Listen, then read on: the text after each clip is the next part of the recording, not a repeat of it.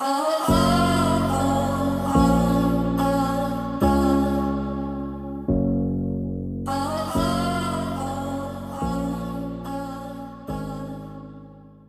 and welcome to Emma's podcast. In today's podcast, I have somebody that I really wanted to talk to. Actually, I think I even started to stalk uh, this uh, Linda. This is Linda Waham- woman that I'm uh, I have with me today, and I think I started to stalk Linda just to get Linda with me today on my podcast. Linda has been an entrepreneur working with clients worldwide for over 25 years. Her passion and impressive track record of helping executive managers and organizations overcome barriers to success and go on to achieve their highest potential.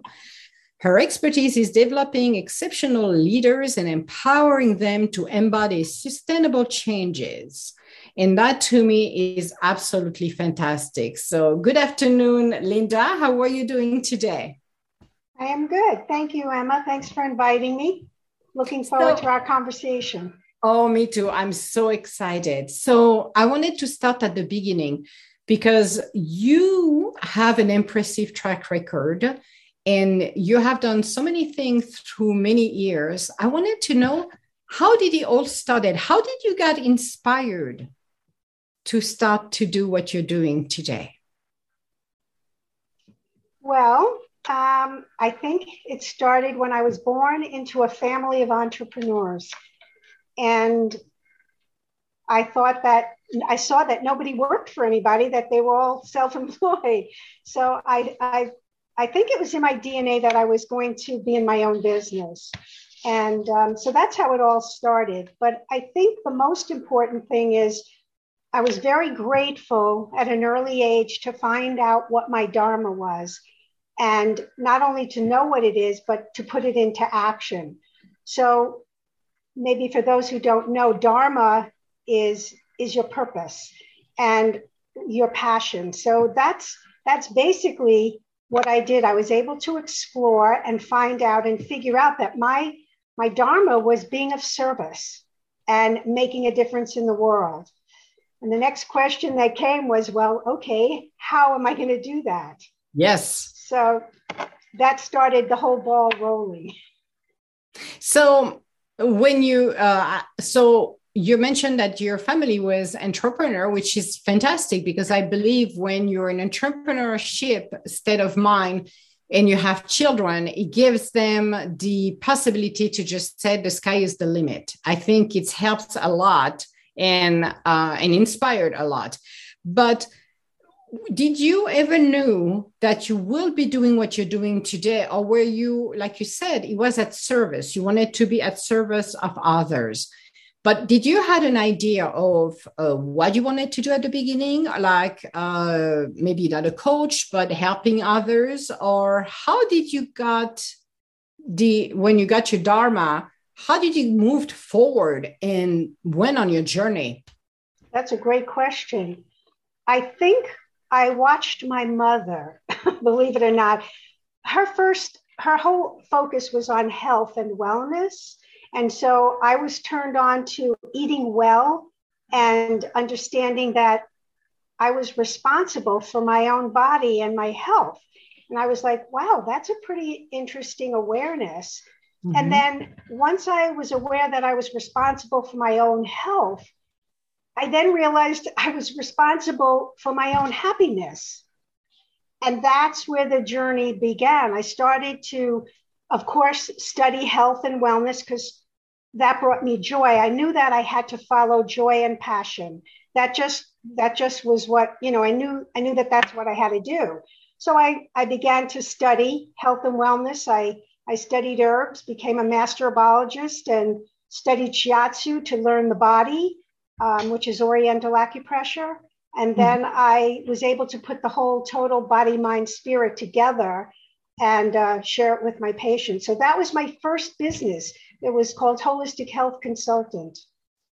That is wonderful because uh, we are now more and more toward going towards holistic, which I'm very happy about it because I'm mm-hmm. on the holistic side as well, and I I'm more holistic than modern medicine. Sorry, nothing wrong about modern medicines, but I feel that when you go to the holistic way, it's gentle approach, and I feel it's a more um, it's matching the body without having the side effects of pharma on the back end and it's more gentle to it too so did you travel to learn what you've learned about the holistic side of it or did you just were at home and uh, were able to talk to people around you did you travel over to asia or not no i i studied with ohashi in new york city so i had okay. to travel to new york to get certified in Ohashiatsu, Shiatsu. And um, my herbology degree came from uh, Canada.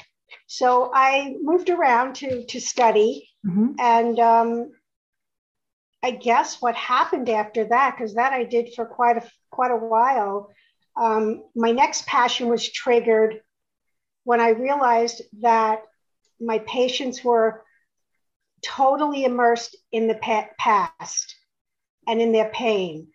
And I think I decided, well, it's time to study something else to help them. And that's when I, I found coaching. But before that, I went on for a BA in, in human development and counseling strategies because I felt like I was inadequate here. I needed to learn something else in order to help them with all their wounds and uh, past traumas.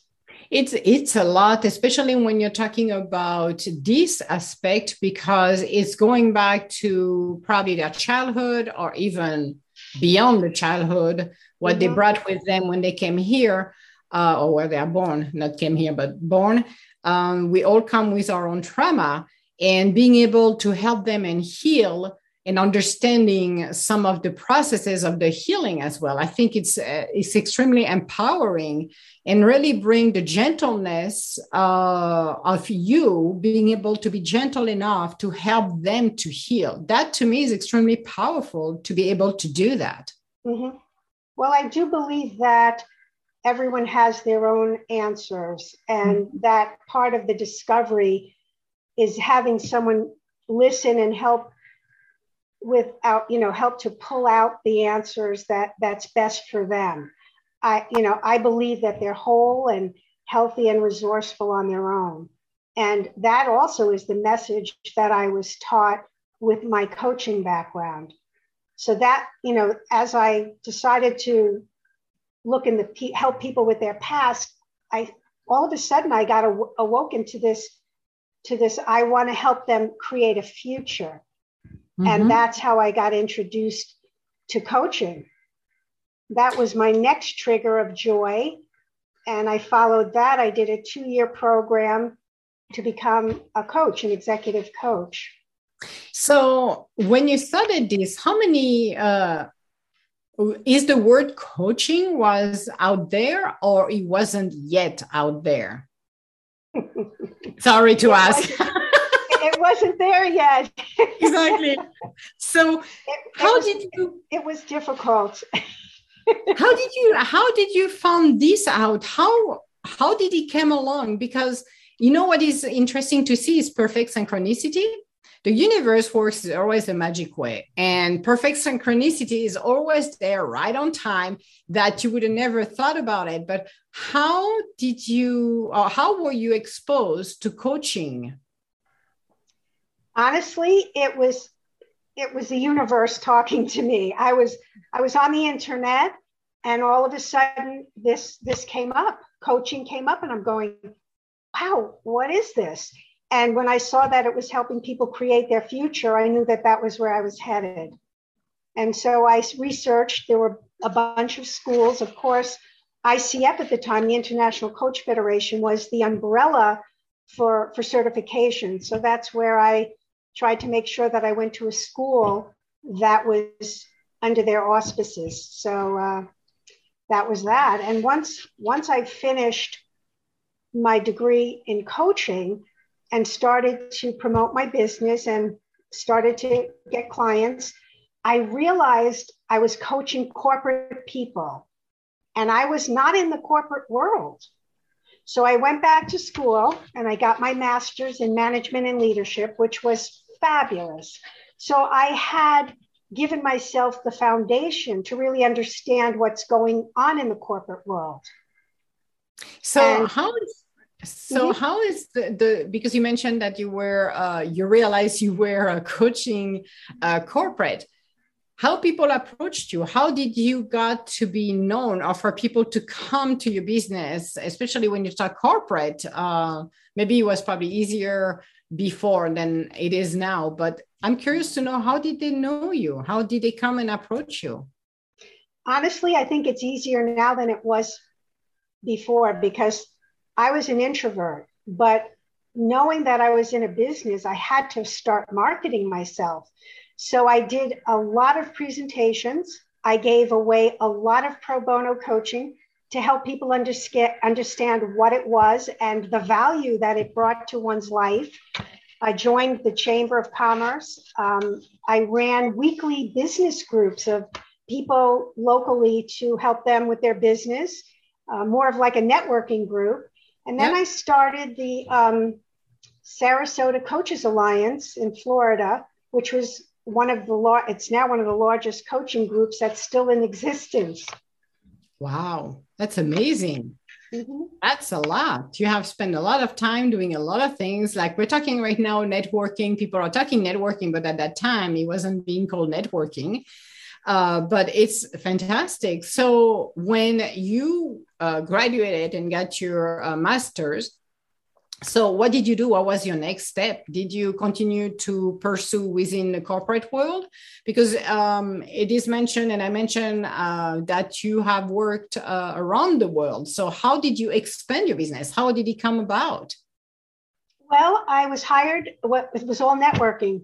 A woman colleague of mine got a, a position with a company that was worldwide and then that was it. We we started branching out. I was hired to go and do a coaching for Northrop Grumman, and then it just kept rolling from there. And then the connections I made locally um, helped too. I worked with a lot of women in the beginning who were entrepreneurs themselves, a lot of financial planners.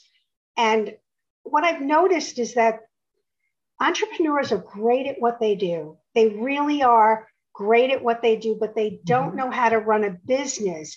And so when I realized that that was missing, that was sort of the niche that I got filled in with what I helped them to create their business, the business plan, the strategies, how to be successful um, in their business. That's a lot of passion. So that's wonderful. So have you, um, as of today, what do you would you say were your biggest challenges? If any. You have seen that along your path to get where you started to where you are now. And what are where your biggest wins? What are the sweet spot that you remember and just like yeah that was great. That was a great project or that well, was one of, one of the challenges it wasn't really it, it was a challenge but it worked out to be a great a great opportunity. I coached myself out of my marriage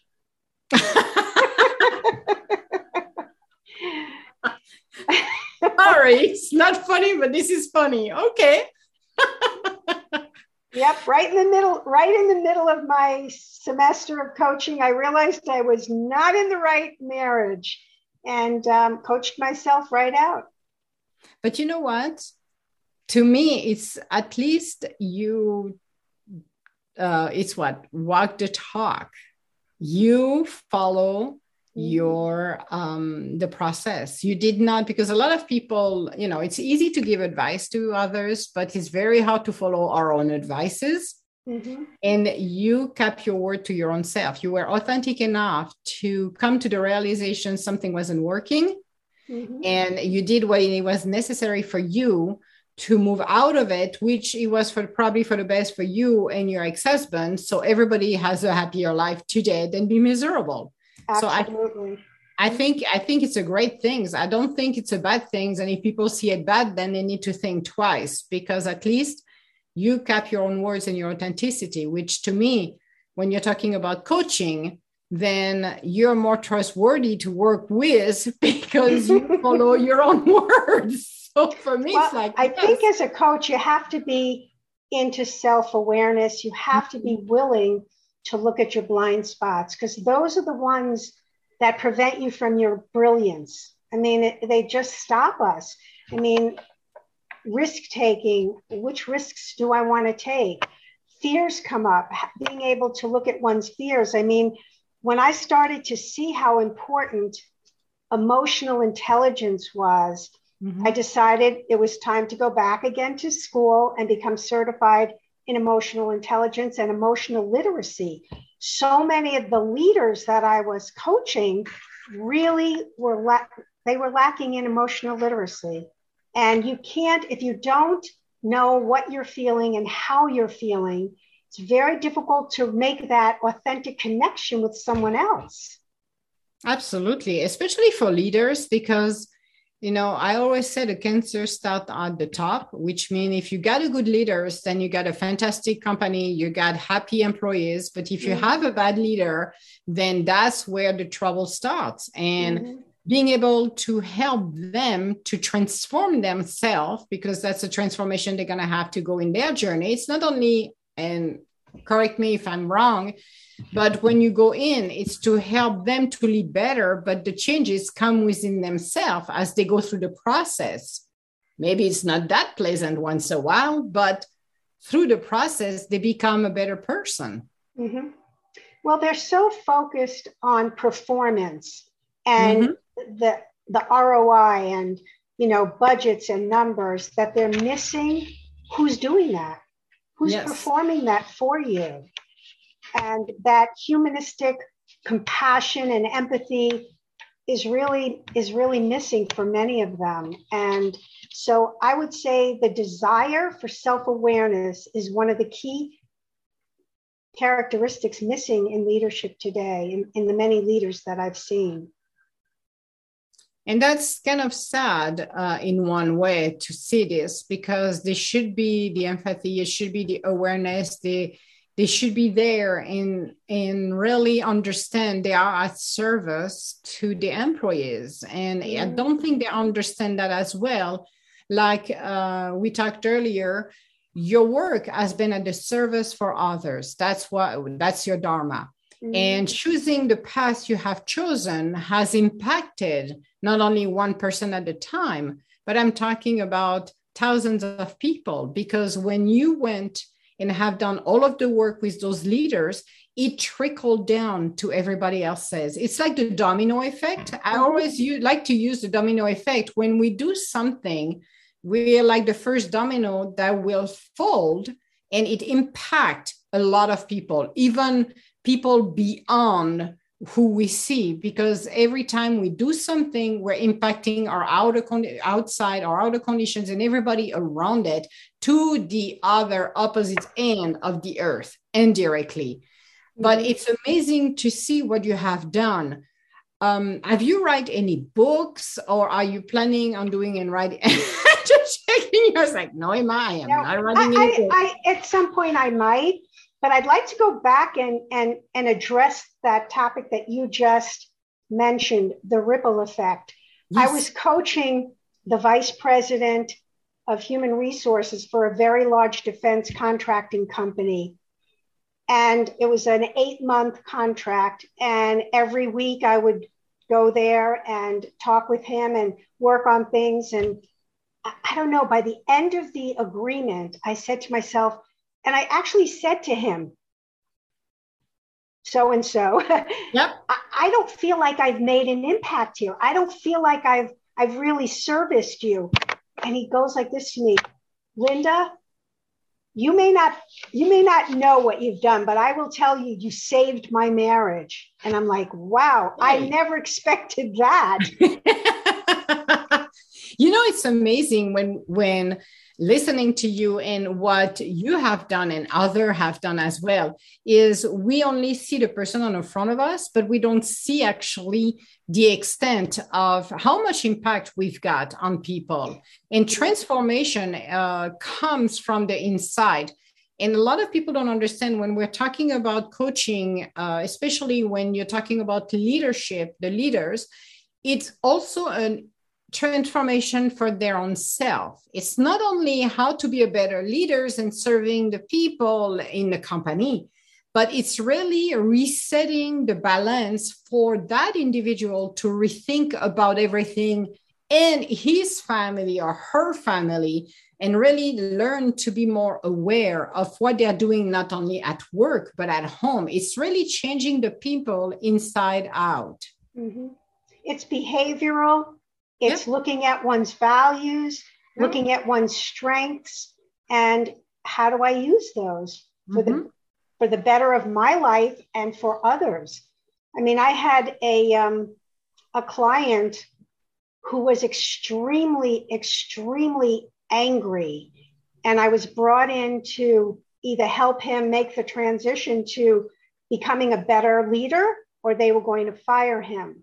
Now that's not a great place to be in for a coach. I don't I don't really relish those opportunities, but I was put in that position. Um, and he never really could see his anger until we dug a little deeper and realized he was he was in grief. He was grieving over a daughter he had lost when she was 16 in a car accident.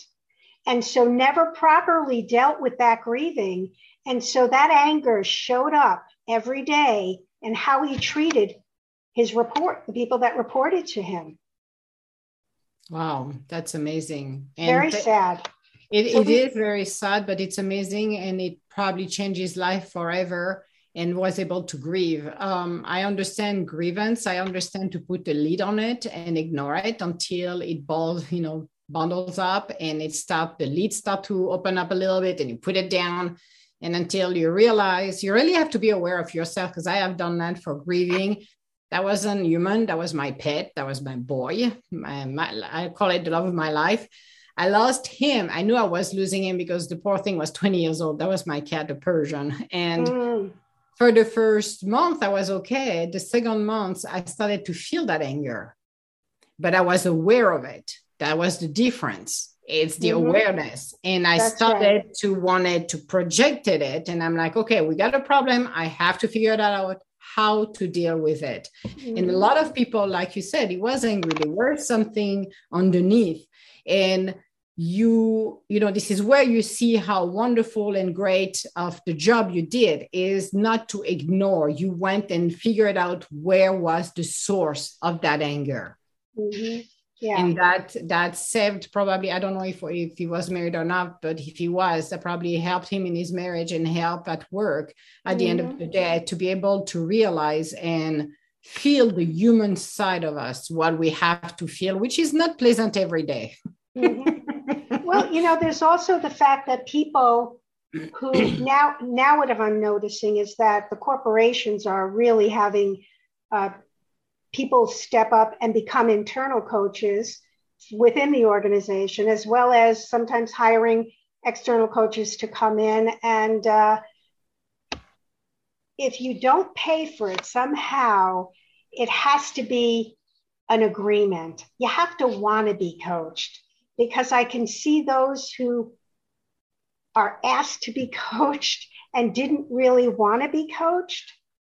There's a big difference. Yes, that was the next question too. Is when you come into companies and you have done that, I'm sure, and you have experienced that multiple times, when people are willing to be coached and they know they need help, they are more open to change quickly. But when you're being imposed, by um, by the corporation that you're gonna go through coaching, and you're like, no, I don't have a problem. Why would I have that? How were you able to break down those barrier or the walls then you're going to face from people who are looking at you like it's not happening. What? It's, no i'm not going to help you. it can be a challenge. Sometimes yes. a lot of the coaches use assessments and the 360 is an assessment that a lot of coaches use because you're asked to interview six to 12 other people that work with you. It's all supposed to be confidential, but they answer questions that really reveal a lot of information about your behavior. And so when that assessment comes back, that's a sit down, heart to heart of this is what people think of you. This is how you look to others. And at that moment, it's either a wow, you know, I I guess I do need it. This is I could use the help here.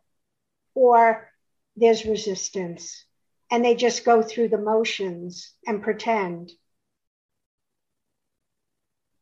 That uh, so how do you deal with individuals who pretend?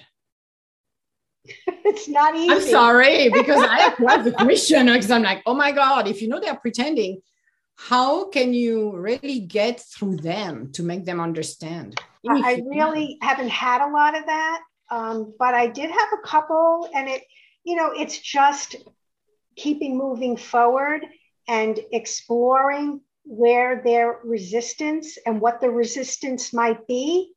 Um, usually, it's a closed heart. Something has happened that they don't trust, and trust is huge in a coaching relationship and if you can't trust the person that you're working with, you're not going to get the results that you really want. Wow. So it's it's me having to be responsible to take mm-hmm. that on and say what what do I need to do to help bring down the barrier. I never blame that person. It's always about me. What yeah. what am, what do I need to do now? And if that's not working, let me try something else. And most of the time, it's being honest. You know, I'm not feeling the connection here. What do I need to do to help you feel more trust with me or more open with me? What would that look like? Well, yeah, because when, uh, like we said, uh, when you get somebody that comes in and uh, you have no choice but you have to face that person, then you become enemy number one in that room. So you have to gain the trust that you're not there to do any harms but you're there to help them mm-hmm. to overcome whatever challenges they're facing at that time. So that must be extremely challenging. And I'm sure other coaches uh, are handling uh, probably a different way. The question I have for the 360, uh, because I'm not a huge fan of a lot of things, uh, especially when you talk assessment. mm-hmm. I got a very bad experience in the past about assessment that was so wrong and it was terrible, but that's okay. Um, is it possible? Because i have seen this in iran where some people will take a stab at some other people because they did something during their year they didn't like it and they hold grudges. Have you ever um, when you're reading those felt that maybe some of them were a little bit more like uh, resentment about maybe an incident that happened and the people hold grudges or anything like that when you see back those assessment? Or do you feel that the people who are um, answering those questions anonymously are honest it's a good question I, i'm not sure I, I really think that it takes a good coach to really sit down and see what what's real. And usually people say, you know, yeah, I guess that could be me. You know, or you know what? That isn't. That doesn't doesn't feel like me at all. And I'm not sure where they're coming from. You know, there, there's so many different ways to to look at what's happening, especially with assessments. I mean, there's mm-hmm. the Enneagram, there's the Hogan, there's the 360, there, there's a gazillion amounts of, of assessments, but you want to make sure that you're assessing the right thing. Yes. And that's the key, assessing the right thing. So that's why when I'm hearing a little bit feedback from other people, I'm a little bit wary because I'm mm-hmm. Some people can hold grudges and trust me they can translate it very well on a piece of mm-hmm. paper which is not totally the reality but could throw a curves um, to the the assessment and to what needs to be done. But, but you know what? You can also take that resistance and say you don't see that. It's not for you. It, you don't align with that. But let's give it a try. If it were you and this mm-hmm. was something that more than one person noticed, what would what could we do? What would you do in order to shift how that how that's being in your life, how you're being in this situation? Let's try a practice. If that practice doesn't work or doesn't feel right, we don't need to do it. But at least there's a willingness and an openness to try something new. I like that. I like that being uh, willing and open to try. Mm-hmm. So, can you share maybe a success than you had? Something, a story that would make you smile every time somebody say, "Oh, what was successful? What did you do that really, you know, inspire you at the end of the day?" Well, I have to say, everyone I've ever worked with inspire me, and it's really a privilege and an honor to work so closely with individuals to help them navigate uh, to a more joyful life and a career. So I'm inspired by by all of them, um, and they all make progress in in the way in which they can. You know, some can do it in six months; they're done. I have somebody with me seven years, um, an executive in a in a very large corporation, and he's in a very big position, mm-hmm. and some of it's coaching, and some of it's just being a good listener because he doesn't really have anyone he really can share with.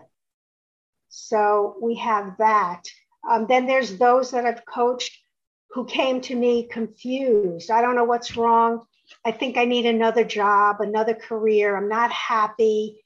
And all it was was they were missing feeling connected to their team. There was a lack of response, there was a lack of trust, and they didn't know that that was missing.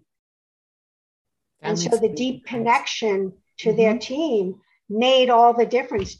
They the joy of going to work came back again. That is wonderful to be able to see this and help those corporations and the people. Uh, do you have people i have to ask do you have people that you have coached in the past and still once in a while will send you an email and say hey by the way i'm doing good just give you a heads up i just want to say hi today yes occasionally not often people just go off and that's it. Or usually I like to check in and I like to say hi and see how they're doing. Oh, good. Mm-hmm. That to me is great because generally, when a coach is done, uh, I'm not seeing any that I know uh, will do what you're doing. Like go back and just check on them and say, "Hey, how you doing? How's everything going? Is uh, you're in the right path? Everything mm-hmm. is going well?" Yeah. So that is wonderful. So you said you might be writing a book maybe later on. Do you have any um, training course or anything like that you would like to develop as well or not? Because you get so much knowledge. Seriously. No, I've been told. I've been told I need to write a book, but yeah. I haven't. I haven't gotten the message yet of what I'm supposed to be writing, and I usually take the time to listen to those messages that I get. And it hasn't come through yet. Okay. Yeah. So training wise, uh, because you have um, you have done a lot of trainings, you have done a lot of certifications, and you continue to do so. So, are you thinking to maybe create a training with everything you have learned? Because you, you know, every coach has their own styles. Are you planning on doing some kind of training or something like that so people can um, you can share your knowledge not right? yet still okay has, that... it still hasn't evolved i'm still okay. learning i am really a lifelong learner and what i do is i'm able to accumulate the knowledge and then i practice it i put it into practice with my um, clients and with my family. And because if you learn how to lead your own life, you will learn how to lead others. So I'm big on that. oh, I agree with you. It come it starts with us. We are the one who have to practice on whatever we do. If we're a master in our own field, then that's mean we have been practicing and practicing before we go in the world with a journeyman and do our mm-hmm. little practice until we're good, and then we can become a master. Yeah, um, I'm a big believer in collaboration. So I'm looking for a partner because I'm I know that there's there's something about when two or more are gathered, the future is created. And I am far more smarter when I'm in collaboration with somebody else. So okay. That's good to know. And I will not be surprised because uh, we talked before and I just, I don't know. I said I had to stalk you to get you here and talking to me. to, to the listeners, no, Linda did not voluntarily come first. Okay. I had to come and talk to Linda first because I wanted to know who she was. And I don't know why. I said, I look at Linda, I'm like, I have to talk to Linda. I want her on my podcast. Do not ask me why. It was like, I remember, what did I ask you? I said, why me? and I think I said the universe. It was the universe. It's like, you know, it's I saw you and I said, I want you on my podcast. I do not know why, but the universe said we need Linda on the podcast. I say, okay, well, let's do it. this is sorry, I'm sorry, Linda. But so um, through all of the years you have done this, what have you learned about yourself that wow. you don't know then when you were younger young, uh, younger, you would have said to your own self, okay, I learned this about me. But I didn't. Oh my God. Know. Emma, that question. I don't know. I've been on a journey for about self exploration my whole life.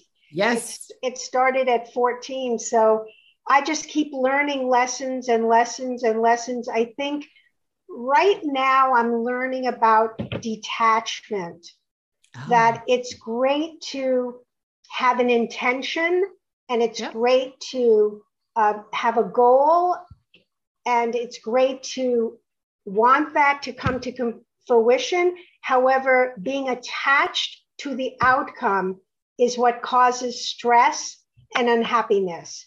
So mm-hmm. when I'm creating an intention or want something to to work on, I just get into the zone of creating it and yep. whatever happens, I'm grateful for wherever it lands. And being unattached is really the gift. it is. And because otherwise it turns into an obsession. And I always mention when I talked about it that you have to learn to co create. But one thing you have to learn is look at the goal, don't look at the how, because the universe in perfect synchronicity will guide you there. And sometimes your goal at the beginning, you've got the form you've got, be open keep an open mind because what comes along will might not be what you were thinking at the beginning at all mm-hmm. it could be mm-hmm. something different if you don't if you're so set on a specific form then you're not going to get what is for your highest good you maybe get something could be like i call it the half baked I only eat a half baked in ice cream. Sorry. Otherwise, I don't. So, but you know what I mean? It's like, mm-hmm, yes, absolutely. you have to be open to see what um what the universe has because the universe may be gonna make you explore something and be curious like be a student of life yeah. and when you got that uh, mindset of student of life miracles and things coming your way are amazing mm-hmm. i think that anything is possible has become a mantra for me. Yes. And that really is true. Anything is possible. And to come into a challenge or any kind of a situation with that kind of frame of mind is magical. Mm-hmm. Absolutely. It's it's absolutely ma- magical. And to see uh, because I like to be the observer, see the miracles. I think people, when we talk about miracles, they're expecting a big boo-ha-ha of, uh, you know, a pallet of a billion dollars just sitting on my driveway. Great, but this is not what I call about miracle. Is to see how the universe works and step back and look how things happened. It's very interesting to watch the universe working its magic. To me, it's amazing. Mm-hmm. Always been miracles things yes ask and you shall receive and it's like okay i that's why i do a lot of conversation with the universe on a daily basis mm-hmm. and uh, seeing how they can help and seeing it in motion is amazing so it's wonderful what you said about the detachment uh, especially when you got goals and dreams and always, as I said, when you ask for something or you set your intention, it's always in a present tense. Do not use future tense. Present like you already have it. Mm-hmm. That's one of the. Agree. Yes. So mm-hmm. that's amazing. So, on all of your journeys, so to become a coach, to do what you're doing right now, what's going to be next? What are you planning? So, do you have any ideas of what else you're going to learn, or have you any idea where you're going to what you're going to do next in your learning? Well, I was honored to. I was offered a course at um, ASU Global Thunderbird Global Management. So I'm taking that course now, and that is absolutely exciting because it's it's creating the future in technology and what's going to happen to leadership globally. And uh, it's called the fourth industrial revolution. So I don't know where it's going to take me, but I know that when I continue to follow the juice, I call it, or the passion, it always leads me to something else. So mm-hmm. I, I'm not sure where it's going, but this course is just amazing. Good. That sounds exciting, actually. Mm-hmm. it, it, really is. It. Yes. And it was so, offered free. Oh, well, even better. Yeah. Yeah, it really Even was better. a gift. I don't know. It just appeared. Somebody told me they were offering, um, I think, a hundred or a thousand learners to go through this course. It's a graduate course. It's just phenomenal. The the resources and they're talking about the new leadership and what that new leadership is going to look like. And honestly, I'm thrilled to see the words compassion and empathy and collaboration. And I'm like, wow, this is this is what I've been praying for for a long time for the shift. Oh, absolutely.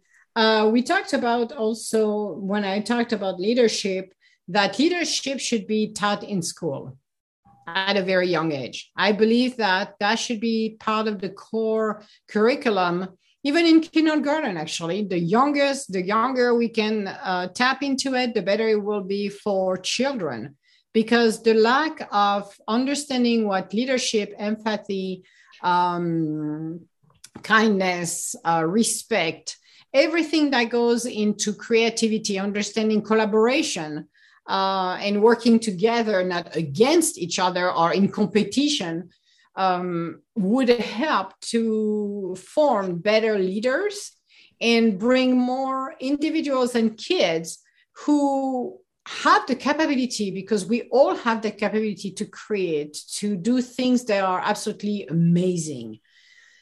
Doesn't matter where you're born but to me is the lack of it doesn't give the right path for the people who have so much potential yeah i would agree i think that coaching is, will eventually move into the high school or the middle school I really think that that's where it needs to go. And um, I do believe that that will happen. And I know for me, I do um, a lot of bit, a lot of pro bono coaching in the nonprofit sector, and that has been extremely rewarding. Oh, that's wonderful. Yes, I can imagine that because uh, the young generation need to have those tools. Uh, it's very difficult and I, am going to have a podcast with somebody who her name is Jessica, who was actually a VP at the age of 28, but had absolutely no leadership skills. Mm, so wow. it yes, and it was a challenge for her. And I'm going to be talking to her because she created her own business afterwards. But her story is going to be interesting to hear because when you don't have the foundation and the base uh, to be a good leader and you're liking it, it's very difficult if you don't have a coach or somebody like you to support them in their journey to help them to get that foundation. Correct. And that's what we're lacking the most. Um, I think it's confidence. I think in high school, when I look back, you know, the, the bullying, you know, wasn't called bullying then, but it, it's there's a really a pull towards one's confidence to be pushed down that you're not good enough and you know that's part of being the human nature you're not good enough you, you, you know those kinds of things really are embedded in in a junior high and high school person and to have a coach that says you can do this you have the strengths here they are i have my strengths on my desk all the time here's my values once you can identify your values, then that's how you live your life. I don't make any decisions that are not based on my values. Mm-hmm. And to teach that to a middle schooler or a high school, that's pretty powerful. It's giving them a lot of confidence to make great and good decisions. Oh, absolutely. And change the course of their lives, actually. Mm-hmm. Will yeah. change the course of their life to become to become limitless, actually. And that to me is extremely powerful. And we should have this in school, not only in private school, but it should be mm-hmm. everywhere and taught. Mm-hmm. Because I think that is a big quality that is missing. And it's too bad that most people don't feel they, you know, they can do it. They can believe yeah. in themselves that's the the hardest part so mm-hmm. I, I, give you kudos for going into um, corporation and help business owners and help leaders to be able to find themselves and really see who they truly are so they can excel in their life not only at the professional side but oh, absolutely in a, at the per- personal side because there's such an impact that you don't see and we don't see actually but the people around them are feeling the difference. It's making a huge difference. That's why coaching, you said there is some people who do it internally. I'm a little wary about it. mm-hmm. Unless yeah. if they have the training, that's good. But if they don't have the training, it's like, okay, you know, you have to, you know, you have to be professional and understanding what the coaching is in order to call yourself a coach. So um, when I see um, uh, people who come from um, outside and have the right coach, it makes a huge difference in the life of mm-hmm. others. And that's wonderful. And you know, not everybody's the right fit. I mean, yeah. you just just because you're referred, it doesn't mean it's it's the right fit. But most of it, I would say 99% when a referral comes, it's always the right fit. But when you're just matched up with somebody, like when I do pro bono, they match me with somebody from the company, that may not be the right fit for somebody. And being able to say that and identify, you know, I'm not I'm not the right person for you. That's a, that's an important piece. It is. So if this happen, do they rematch them with somebody else's? Or are you able yes. to talk to those guys back and say, okay, this is the kind of person that person needs? mm-hmm. and help them. Oh, that's wonderful. Yes. I think it's it's a great of service. At least you're honest, and I like that because at least you're not wasting the person time, neither mm-hmm. yours, because you're matching them to the right person. So that to yes. me is a huge point uh, as well. So yeah. through all of the giving back to the community and working as uh, quote unquote serving uh, the community, what else you, do you do on the side at the exception of your uh, coaching? Do you do other activities and charity or not? Well it's mostly giving back with coaching. I'm able to best serve in that regard. Is that what you were looking for yes yeah what else you want to know about my life, Emma? Come on.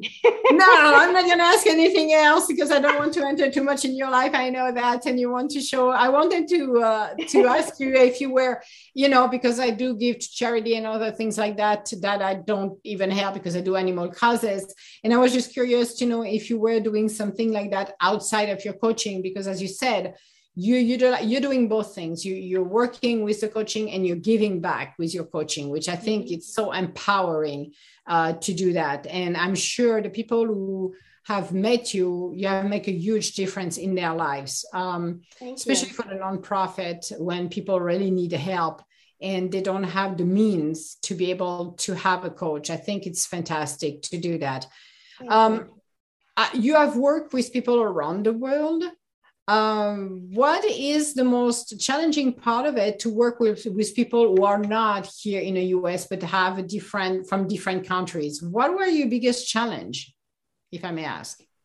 Um, i haven't really done a lot of coaching outside of i'm working with a group now from uh, the uk and um, I'm on Zoom with them, and that that seems to work. But time time time is the the zones that seems to be a challenge, and uh, culture, um, understanding someone's culture.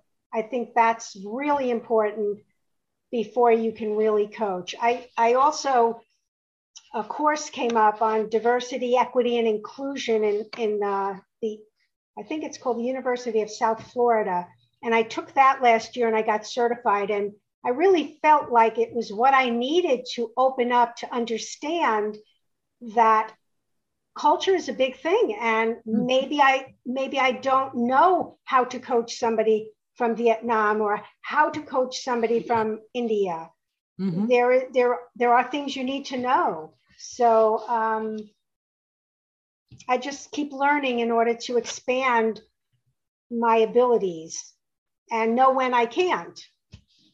I love that. And i love your honesty. I love your your authenticity. That's what makes uh, you to be trustworthy when you're approaching uh, a client actually because it's not easy to have um, somebody that you do not know sitting in the front of you is gonna supposed to be helping you.